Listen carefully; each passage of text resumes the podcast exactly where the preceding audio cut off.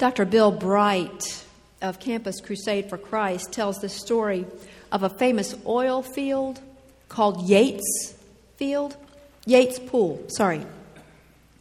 During the Depression, this field was a sheep ranch owned by a man named Yates. Yates wasn't able to make enough on his ranching operation in West Texas to pay the principal and interest on the mortgage, so he was in danger of losing his ranch. With little money for clothes or food, his family, like many others, had to live on gov- government subsidy. Day after day, he grazed his sheep on those West Texas hills. And like any of us would be, he was concerned about how he would pay his bills. And then a seismographic crew from an oil company came into the area and told him there might be oil on his land. They asked permission to drill a wildcat well, and he signed a lease contract. At just over 1,100 feet, they struck a huge oil reserve. The first well came in at 80,000 barrels a day, and subsequent wells were more than twice as large. 30 years later, after that first discovery, a government test of one of the wells showed it still had the potential of, of a flow of 125,000 barrels of oil a day. And Mr. Yates owned it all. The day he purchased that land, he had also purchased the mineral and oil rights. And yet, he had been living on government relief. A multimillionaire living in poverty. The problem, as you see, is that he didn't know the oil was there, even though he owned it.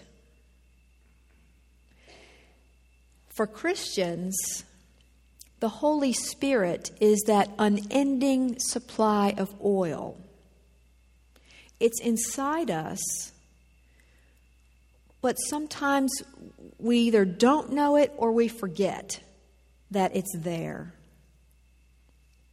We live in spiritual poverty. We're not aware of our birthright and how rich we truly are. Well, you heard several passages from the New Testament, three of which were Jesus. And one of them, John 14, Jesus was preparing his followers to carry on his ministry after he was gone. And the Gospel of John records him as saying, The Father will give you another counselor to be with you forever, the Spirit of truth. And most, most versions will capitalize Spirit, the Spirit of truth. Since Jesus would no longer be here to guide his disciples, the Holy Spirit takes his place. And Jesus then becomes even more powerful because he's not confined to one location or one crowd of people. His power expands to all of us, not just his disciples, but well beyond to the, the billions of people who believe in him today, including our band. The Spirit then is our counselor, one who draws a map for us when we stare at a fork in the road and are unsure which direction to take. The Spirit also in the Bible is called our advocate. Some of you may have or may be familiar with CASA of Roanoke Valley. CASA provides CASA court appointed special advocates for neglected or abused children. Because the judicial process is complex and frightening for a child, an advocate will provide that child's voice in court and will offer the child support and encouragement and guidance all the way through the system to a safe and permanent home. Advocates. Likewise, the Holy Spirit is our advocate in a complex and sometimes frightening world, even teaching us what to say and what to pray at very difficult moments. Sometimes I think the Spirit tells us what not to say and what not to pray at very difficult moments. But we only know if we're paying attention. A Sunday school teacher asked her class of preschoolers if they knew where God lives. One little boy raised his hand, and the teacher called on him. God lives in my bathroom. Confidently, he answers. Why do you say, the teacher asks, God lives in your bathroom?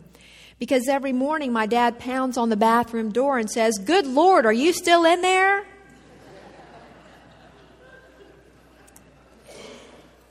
well, does God live? It's not just a question for preschoolers. Jesus says, The Father will give you another counselor to be with you forever, the Spirit of truth. The world cannot accept him because it neither sees him nor knows him, but you know him, for he lives with you and will be in you. Do you remember when you first fell in love with someone?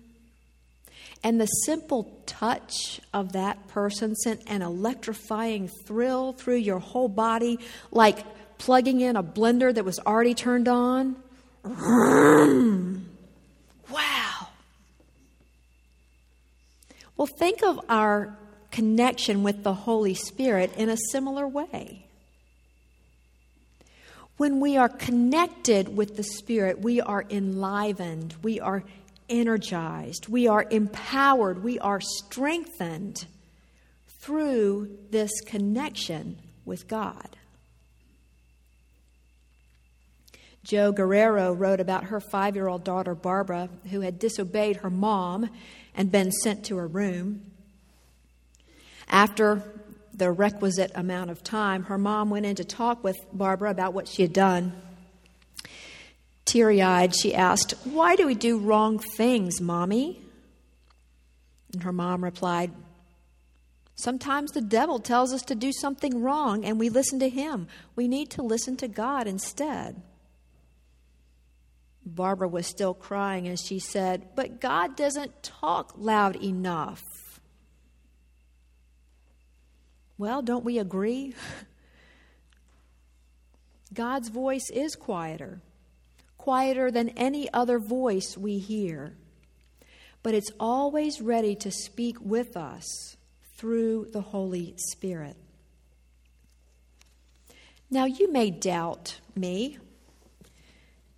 You may doubt whether God's Holy Spirit is in you within you and could speak to you or through you. But I'll warrant that it is when we make the effort to listen, we hear. And if we trust and follow what we hear, the results will empower and electrify our lives. Do you hunger for this manner of God's presence in your life? Do you hunger for a mentor and guide, an advocate, a comforter? We gather around the table for Holy Communion. This allows us the chance to invite the Spirit of Jesus, the Spirit of God, to satiate our hunger and guide us on a good path. we will gather around the table, and I hope that we will gather gladly, as our hymn invites us to do. Go ahead and turn to that hymn if you would. Number 419 All who hunger, gather gladly. And listen to the words as you sing them or as you listen to others sing them. They are a reminder of, of our hunger for the Spirit of God to live within and through us. As we sing, we prepare for communion.